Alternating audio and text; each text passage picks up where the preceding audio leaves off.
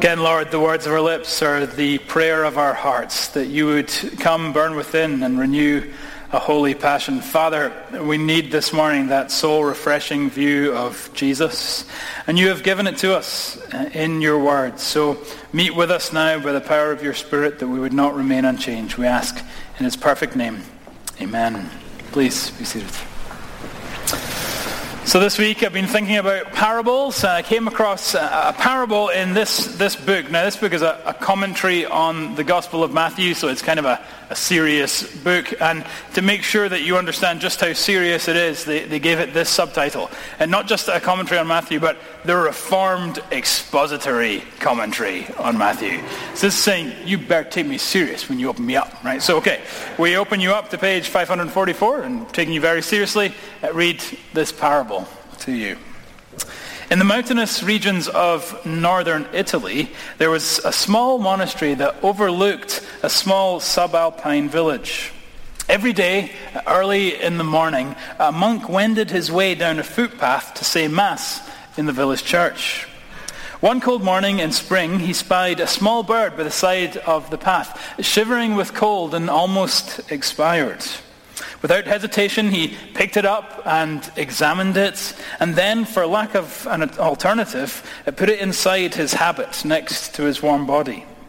Uh, by the time he had reached the piazza in front of the church, the little bird had revived enough to be wriggling about rather briskly under his garment, and he realized he could not bring it with him into the church.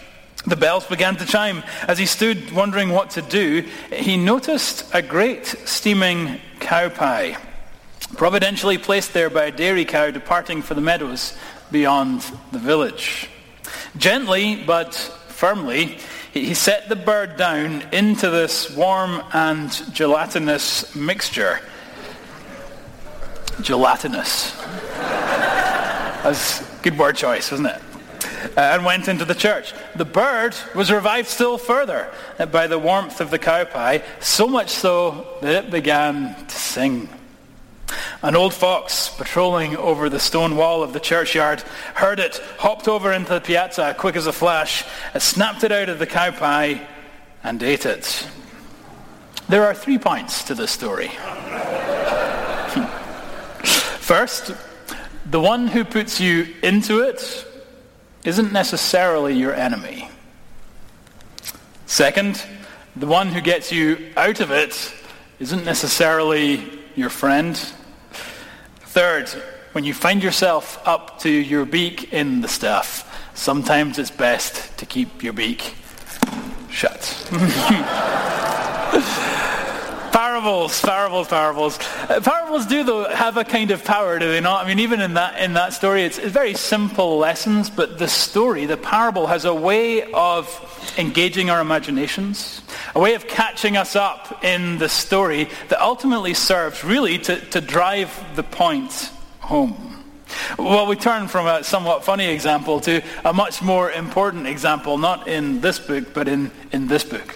The parable of the sower that we read of in Matthew chapter 13, where Jesus is trying to do something similar. He's trying to capture our imagination, take us along in the story that he might drive the point home. And I would suggest to us this morning that unlike the parable of the monk and the bird and the fox, the parable of the sower and the seed, the soils, is the most important parable you will ever hear if you have the ears to hear it. The most important parable we will ever hear if we have the ears to hear it. I want to work our way through it in a very old school way together this morning. We'll look together at the context of the parable. Where is Jesus when he tells us this? Secondly, we'll look at the content of the parable. What is he trying to teach us? Thirdly, we'll look at the consequences of the parable. What is it that we're to take away from it? Context, content, consequence. Let's dive in together then. Verses 1 and 2 of chapter 13, looking at the context of this parable. We read in verse 1, that same day Jesus went out of the house and sat beside the sea, and great crowds gathered about him so that he got into a boat and sat down, and the whole crowd stood on the beach. Here Matthew tells us when Jesus tells the parable, who he tells it to, and where he was when he told it. First of all, when Jesus told this parable. We read verse 1, that same day Jesus went out of the house. Well, what day is this? It's simply connecting us to all the events of chapter 12, uh, highlighting this to, to, to remind us that by this point in chapter 13, Jesus has already had one heck of a day. He's already been remarkably busy. Turn over to chapter 12 and just look at some of the titles there. You'll see that on this day, Jesus has already healed the sick. Uh, before lunch, he's already cast out a demon. After lunch, he's already spent hours preaching and teaching to the people. Throughout the course of the day of court, he has been harassed by the Pharisees and even been interrupted by his own family. It's the end of a long day, and we wouldn't blame, blame Jesus if at this point he's, it's time to, time to take a knee. Time to go home, relax a little, Netflix, glass of wine, chill after what's already been a hard day's work. But that's not what Jesus does. what does he do? He goes out to the seashore to be with his people. He keeps his hand to the plow for the sake of his people. Jesus is prepared to pour out his life for his people, even as he's prepared in a few chapters' time to pour out his death for his people as well. Now, doesn't that just tell us something about him? Doesn't that tell us something about the Jesus that, that we serve? Because, you know, Jesus, the one who's telling this parable, is the king. He is the king, the king before whom all other kings will cast their crowns. He is the one of all might, all glory, all splendor. He's the definition of everything powerful, of everything lovely, of everything that's good. And yet, even this king came not to be served, but to serve. What a beautiful example we have over here. He's serving. He's attending to his people. He's caring for his people because he loves us. So just even these thir- first three words, before we even get to the parable, should just create a little worship in us. we come to the king who's here to serve. Well, secondly, who does he tell this parable to? We read in verse 2 that Jesus is sitting beside the sea and great crowds gathered about him. Great crowds gathered about him. We can picture it in our mind's eye, can we not? That, that Jesus has gone out to sit by the seashore and a couple of folks have come to, to talk to him and then people are trickling in one by one until suddenly this large multitude is gathered around him. Perhaps an old man shuffled over and leant on his staff. Perhaps a, a, young couple came up hand in hand. Perhaps there were children running through the knees of the crowd. Slowly but surely, before you know it, this great crowd has gathered. Now, on one hand, of course, there's something very commendable about that because for most of these people, it was likely not all that easy to come out and hear Jesus. Why? Because they didn't have public transportation. They didn't have Uber for when public transportation isn't working out so well. They didn't have um, a great parking lot or an air-conditioned sanctuary. They didn't have all the ease of technology that, that we have today to, to, to make it so easy. But uh, although there's something commendable about this, I think we also want to, to not miss the irony of it. Matthew is highlighting something important here because he's reminding us that, yeah, there's a great crowd there, and each of them would, in one way or other, fulfill the parable that's about to be told. So Jesus is going to tell a parable about those who hear and believe. And in the crowd, there would be those who heard and believed. But the parable is also about those who hear and don't believe. And standing there with sand between their toes, listening to Jesus as he speaks, there are those who hear and don't believe. And what a good reminder for us as we gather in this crowd that yes, we'll try and interpret the parable, but the parable will also interpret us. Jesus is telling us these words that we might understand something of our own spiritual condition. And the irony that Matthew includes is, is designed to highlight that for us. So when, who, lastly, where? I just love this detail.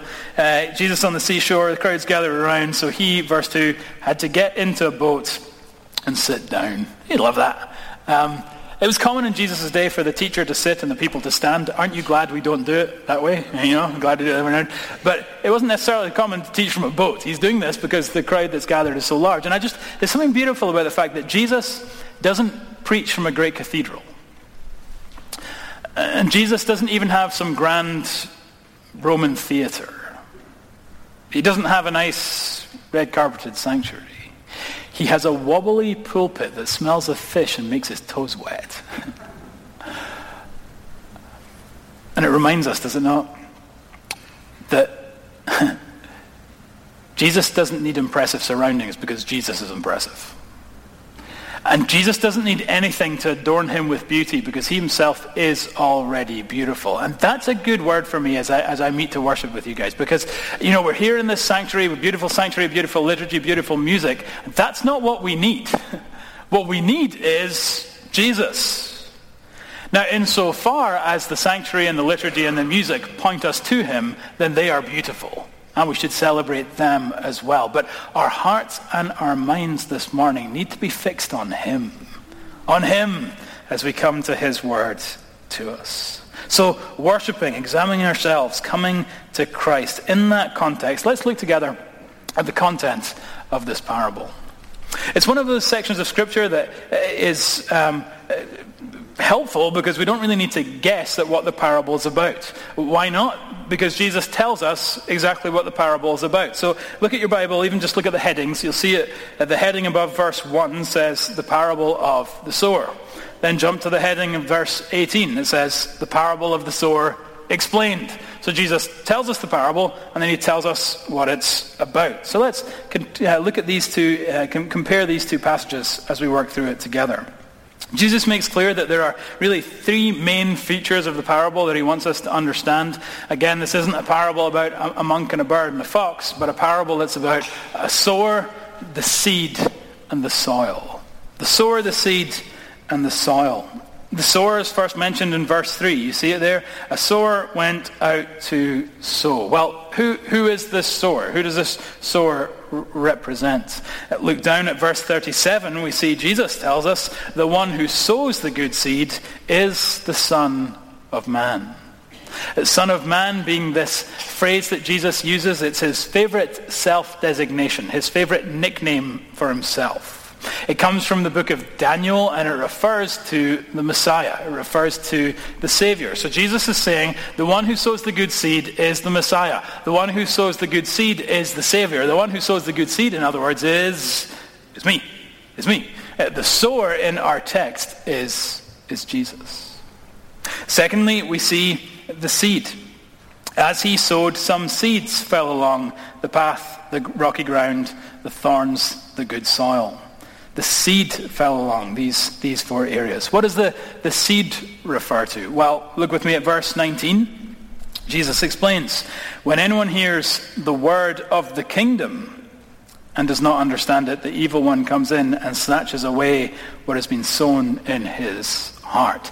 The seed is the word of the kingdom, the message of salvation. In other words, the seed is the gospel the good news of salvation that's found in Christ. Christ pictures himself as the sower, and he is this great farmer who walks through the fields scattering this good news of the gospel onto these various types of soil. Now, now at first I thought, it's kind of a strange picture, you know, to picture himself as a farmer and to have this seed. You know, Jesus, he's making this up. It's a parable. So he could have made himself and the gospel anything. You know? He could have said, like, I am a king and the gospel is my sword. Right? Or if he was feeling imaginative, he could have said, like, I am the dragon and the gospel is the fire that I breathe. You know? Why does he use this picture of seed for the gospel? I mean, if I was making it up, I think I would have gone for something more egotistical, right? Something more powerful, like a fire or a sword. Well, then we remember, do we not? John chapter 12. Flick there if you would. Here we see why Jesus often pictures the gospel as, as seed. Some Greeks have come to him and they've asked those famous words of Philip, Sir, we wish to see Jesus, those words which are emblazoned on the plaque in our pulpit. Jesus comes and he says, the hour has come for the Son of Man to be glorified. Then verse 24, here's the verse. Truly, truly, I say to you, unless a grain of wheat, unless a seed falls into the earth and dies, it remains alone. But if it dies, it bears much fruit. Jesus uses the picture of a seed as the gospel because it communicates something that's very, that's at the core and the essence of what the gospel actually is. The gospel hasn't come to destroy with a sword. The gospel hasn't come to scorch the earth with fire. Christ has come in the gospel that he might die in order that he might bear much fruit. And so the seed, rather than becoming a, strange picture because it lacks power, becomes the perfect picture because it's weak. Because it's weak. In dying, Christ will bring life, and in dying, the seed will bear fruit. So we see the sower is Jesus, the seed is the gospel, and then the third feature of the parable is the soils. The soils, which represent different responses to the gospel are our own hearts. Again, we see that in verse 19, where we've read that the evil one will come and snatch away the seed that has been sown in his heart. Jesus, the gospel, and then our response to the gospel. And we see, don't we, how Jesus lays out four different responses that, that people might make to the gospel, four different kinds of soil, four different kinds of heart. The first type of response that we read of is in verse 4, where we read that some seeds fell along the path. Fell along the path, and the birds came and devoured them. This is what Jesus has said is that the seed that has fallen on, on, on the path and the evil one has come and, and snatched it away. Why? Because this soil represents, it represents a stubborn heart. It represents the hard heart. The seed is sown, but it lands on cracked, dry earth. And it doesn't penetrate down into the soil that it might form, form roots. This is the kind of person who, who hears the gospel and is completely unmoved by it, perhaps even cynical of it, just as a hard, stubborn response. Perhaps you remember when you were like that. Perhaps you're still like that. Today, I had a conversation with um, somebody who's near and dear to me recently where I was, it's just, they don't know the Lord and I was sharing the gospel message with them, with them again. And I've done this on a, few occasions because I know them, I know them well. And on some occasions, I've just made like a total hash of it. You know, you know when you do that, you're like trying to share the gospel with someone and you just kind of, well, it's God and Jesus and Bible and stuff and sin and heaven and forgiveness. Right? And you're just like, that was, a, there, no one could come to Christ through that sharing of the gospel, right? Well, this wasn't one of those times. This is one of those times where like preacher boy and my love for words, I was on it and I like killed it, okay? I was just like gave a really good explanation of the gospel and they just kind of looked at me, you know? Um, completely unmoved, completely cynical. A good reminder, of course, and the humility for us all to remember that the power is in the Spirit, not in, not in us. But, but also a good example of the hard heart. The hard heart. Don't have the ears to hear. Can't penetrate beyond that dry ground. It's the first response we see to the gospel. It falls along the path, the stubborn heart. Second kind of soil that we see is in verse 5 where we read, other seeds fell on the, the rocky ground. You see it there? Rocky ground where they did not have much soil and immediately they sprang up since they had no depth of soil. But when the sun rose, they were scorched. And since they had no root, they withered away. Let's jump over again to verse 20 to see Jesus' interpretation of the rocky ground. He says, This is the one who hears the word and immediately receives it with joy. Verse 21. Yet he has no root in himself, but endures for a while, and when trouble or persecution arises on account of the word, immediately he falls away. So this isn't the, the stubborn heart, but it's the, it's the shallow heart. It's the person who hears the gospel and initially has a, has a positive response, receives it with joy. They uh, sense something of the love of the community, perhaps. They hear about the concepts of forgiveness and grace. They have some appeal to them, and, and they respond and seem to have a kind of outward, the gospel seems to, seems to outwardly, seems to, to have impacted them. But then the trouble comes. Jesus refers to it as uh, tribulation or persecution on account of the word. Now, th- th- that's an important, important section. On account of the word. In other words, it becomes inconvenient to be a Christian, which uh, doesn't take all that long, right? It becomes inconvenient to become a Christian because of the trouble it causes in your life or the persecution you receive from others. And when this shallow person runs into that kind of uh, the consequence of being a believer, they just wander away from the faith. Now, it's important for us to wrestle with this, both so that we ourselves will be warned, but also to make sense of those that we have seen wander away from the faith. What has happened there? Well, what's happened is they, they seemed to have faith, but, but they didn't. It was, it was shallow. And so the second trouble came, they fell away. Uh, remember um, yeah, just a sad situation with one of our young adults when I was doing the harvest ministry. A young gal who'd come from a really hard background had, had come to the church and been loved well by the community and it seemed to have uh, understood the gospel and seemed to be following Christ and there was great joy and celebration at what seemed to be her conversion. But then, slowly and surely, little by little, she started to learn more and more about the faith and, and dislike the implications of it for her new life the way she would see it to limit her freedom or the way, for example, it came to a head when she was decided to move in with her boyfriend. We had a conversation about how this is not the best plan for your flourishing. There's a better way to live your life. And when faced with these kind of implications of being a believer, when faced with the inconvenience of, of following Christ, she wandered away. Why? Because her faith was shallow. Stubborn soil, shallow soil. Thirdly, in verse 7, we see a, third kind of soil. Other seed fell among the thorns, and the thorns grew up and choked them. Verse 22, Jesus comments on this. This is the one who hears the word, but the cares of the world and the deceitfulness of riches choke the word, and it proves unfruitful. Similar to the shallow soil. This is the sidetracked soil. It's the soil who begins to follow Christ, but then quickly finds that their focus, attention, and affection is found elsewhere. Not in the things of faith, but in the things of the world. Interestingly, Jesus gives us two ways in which we can become too uh, taken with this world. The first one is to have too many cares.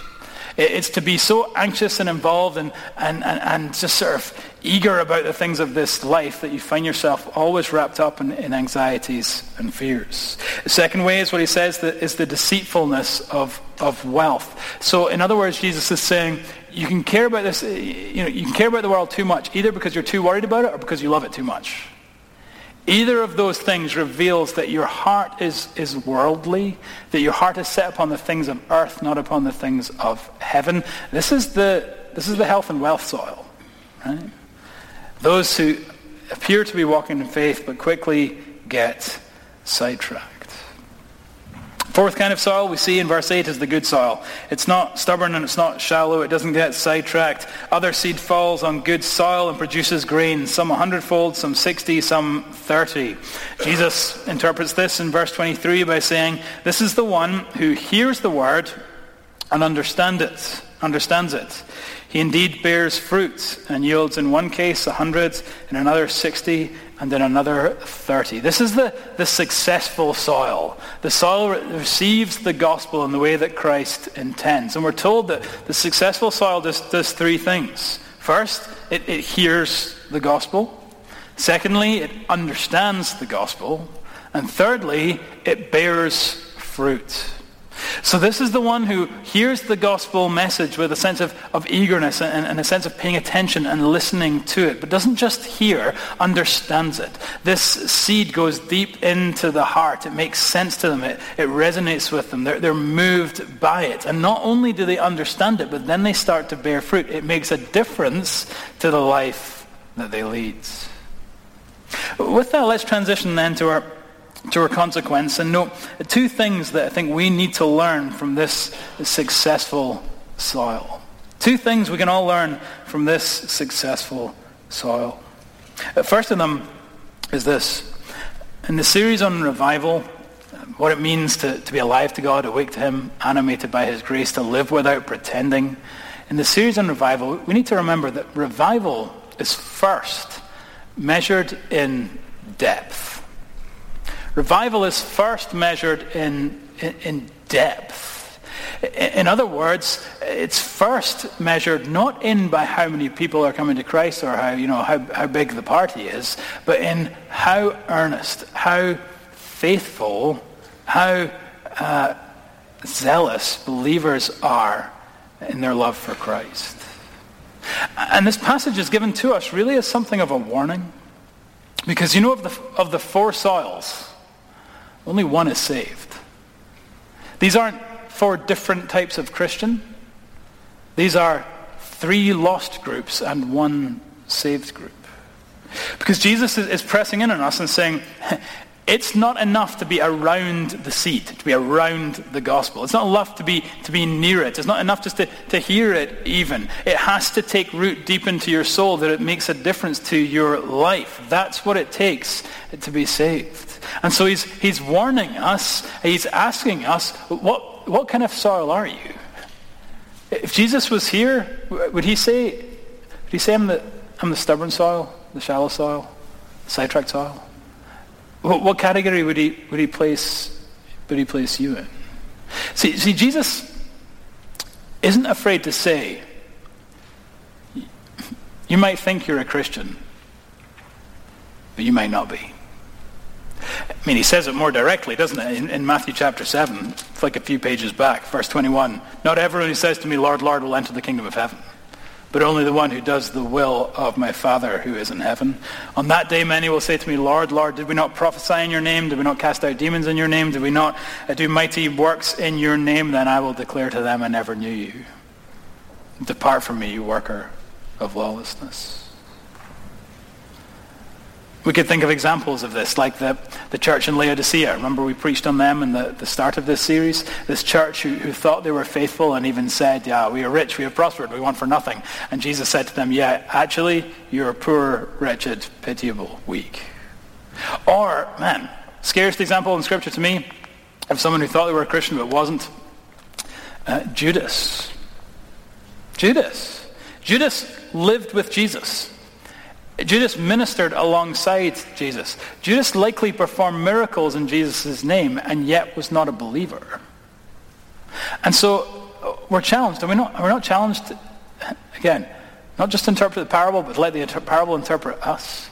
To consider what kind of soil we are? Because surely if one of the disciples wasn't saved, I'm thinking there's a chance there's someone here who thinks they're a believer that isn't really saved. I'll put this as simply as I can, and I can't put it more simply than Paul does in 2 Corinthians. 2 Corinthians chapter 13, Paul says this. This is the point I'm trying to make. Examine yourselves to see whether you are in the faith. Test yourselves.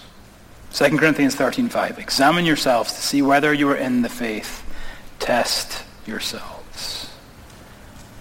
Revival is primarily a matter of, of depth. Have you really been changed by Jesus? Do you really know Jesus? Test yourself.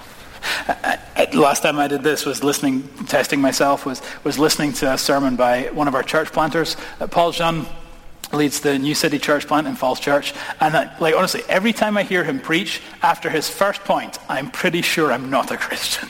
right? Um, and then after his third point, I've come to faith again. okay? Um, uh, and he was preaching on prayer, and he was kind of giving off like, like a bunch of re- different reasons as to why you might not pray. Okay? And then he just kind of threw in at the end, all kind of nonchalant, oh yeah, maybe you don't pray because you're not a Christian.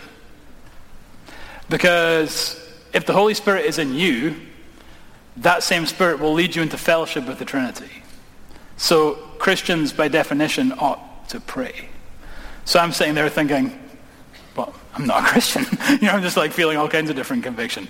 And, and, and I wondered, as I reflected on that sermon, was my friend Paul being too harsh? Right? You know, is he being too blunt about it? And then I heard Jesus say, I never knew you. Away from me, you worker of lawlessness. No, Paul is trying to be consistent with this New Testament emphasis that calls us to, to test ourselves. So Let's test ourselves. Do you really know the Lord? Well, how would you know? Have you heard the gospel? Have you understood it? Is it making a difference to your life? If you're worried that it's not, then today's a good day because there's grace here today.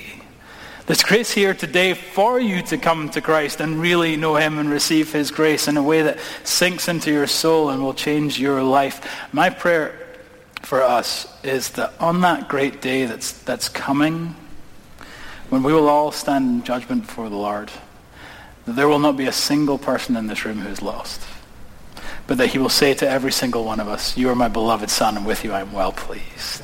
There's grace for us to be that way today. So we test ourselves that we might come for more. Secondly, though, finally, yes, this passage shows us, this good soil shows us that revival is, is primarily measured in depth. But after that, does it not also show us that revival is also measured in, in breadth? In breadth of ministry. Why? Because the one who has this depth of uh, faith, this depth of relationship with Christ, produces grain. Some a hundredfold, verse 8. Some 60, some 30. Jesus' commentary on this simply says, Indeed, the, the, one who has this depth bears fruit and yields, in one case a hundredfold, in another 60, and in another 30. In, in other words, when the gospel really gets a grip on your life, it will necessarily bear fruit in your life. When you have a relationship with him that's really changed you, it will change the way that you interact with others. And one of the great benefits of this is that when the gospel gets a hold of a people, you start to see the numbers swell. Why? Because the gospel makes our lives compelling. The gospel um, changes us so that we're different husbands and we're kinder fathers and we are better colleagues and we are more understanding bosses and we are better artists and we do, we do everything better in a way that becomes compelling to the world around us. In the way that becomes salt and light. Remember Jesus says if the salt loses its saltiness, what good is it? Well, none. But if the salt is salty, it's of great use. And so this process of depth becomes compelling to the world around in a way that brings breadth. I was thinking about this, and it's kind of like um, I had a great conversation with my mum over the last couple of weeks, and it was reminding me of how there's essentially being a Christian. The Christian community is it, it's kind of like picking berries. Okay. Um, my, my parents have moved from Edinburgh, the town I grew up in, up to the north of Scotland, uh, outside of, they're in a wee, a wee village outside of Inverness. So they've gone from a very urban area to a very rural area. So kind of picture the postcard, that's where my parents, parents now live. And one of the things that my mum is doing in this kind of new area is uh, she has a garden and she's planting all kinds of different things. And she planted uh, loads of different berries. Okay. Well, last summer my boys are over there, and it's time to, to pick the berries. Okay, have you ever been berry picking? Right. What's the very first thing you do when you're picking berries? You eat them, right? Very first thing, right? You eat them, and you normally eat them until you feel sick, right? Um, but you, you, you, eat them. Uh, and why is that like the Christian life? Because the very first thing the, you do with the gospel is enjoy it. That's the very first thing you do. Uh, you, the first thing you do isn't share it. The first thing you do is you eat it. Secondly, what do you do? Uh, well, then you end up sharing it. You know, you pick so many berries, you don't know what to, you don't know what to do with them. My mom's telling me yeah, she's having to like go to the neighbor next door and kind of give them, oh, here's some strawberries, and then she had to go to a friend at church and you know give her some blueberries, and just handing out berries everywhere she's come comes her some crazy berry woman, right? And where, like wherever she goes, there's like a berry falling out her purse. You know, um, you, you, share it because you have you have more than you need. You enjoy it and you share it, and that's what that's what we're meant to do with the gospel. We enjoy it and then we share it. There's a third step though, and I'm kind of reminded of this step just by the fact that Jesus says that, you know, hundredfold, sixtyfold, thirtyfold. Um, what my mum did next after giving it, so she ate some, she gave a lot away, and then she made jam. And she sent like three or four jars of it back with my boys, which I actually don't think you're allowed to do, right? It's like my mum sending my boys with illegal products on the plane. Um, but she, she, made, she made jam, and I was on the phone saying, oh, you know, thanks for the jam, Mom. And she was like, oh, you're welcome. And she was telling me, I just, I made so much of it. Like, I made so much more jam than I thought I was going to make, right? And I had to buy extra jars, and then I was giving this jam away. I think I made like 27 jars of jam, right? And I was thinking, you know, that doesn't happen with other food. Like Thanksgiving. Do you ever open the oven and I, have got 27 turkeys? You know, like how do they multiply like this? You know, they don't. That, that, that doesn't happen, right? Fruit just has a way of doing that, and that's what the Christian life's to be. It's to be a picture of having this gospel that we enjoy, and then that we share with others, and then that we see multiplying. And so that's why, as, as a church, we would recognize that okay, you could be cynical about it. You can have church growth and it not be revival. But you can't have revival without church growth. You can't have revival without church growth. And so as a church, we're not at all cynical about, about trying to grow. We're making jam, right? Uh, we want to see people brought into the faith here on, on, this, on this campus. And we want to add a service this fall to see if we might reach a few more. And because we're making jam, we know that one jar is not going to be enough, so we want to be planting churches. And we want to be doing all that we can to see a breadth of fruitfulness come from this depth of faithfulness. The parable would remind us, yes, to test ourselves on, on depth, but then also to seek a kind of breadth. Friends, we're out of time. How does Jesus end a sermon? These simple words. Verse 9. He who has ears, let him hear. What word is he pressing in on your soul this morning? What word jumped out to you as, as we worked our way through this text? What idea is, is weighing on, on your heart? Let's take a few moments to, to bring that before the Lord, asking that we'd have the ears to hear what the Spirit says to us this morning. Let's pray.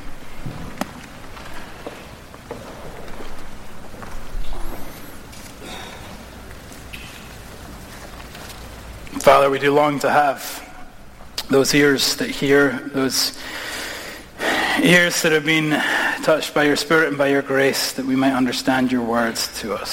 So, Father, we're grateful for this parable and uh, for the lessons learned, and, and, and do ask, Lord, that there wouldn't be a person in this room who's the stubborn, shallow, sidetracked soil, but that each of us would be that successful soil that hears the gospel and understands it and finds it makes a difference to our lives. Lord, would we see a, a depth and breadth of fruitfulness here? all through your grace toward us. These things we pray in your perfect name. Amen.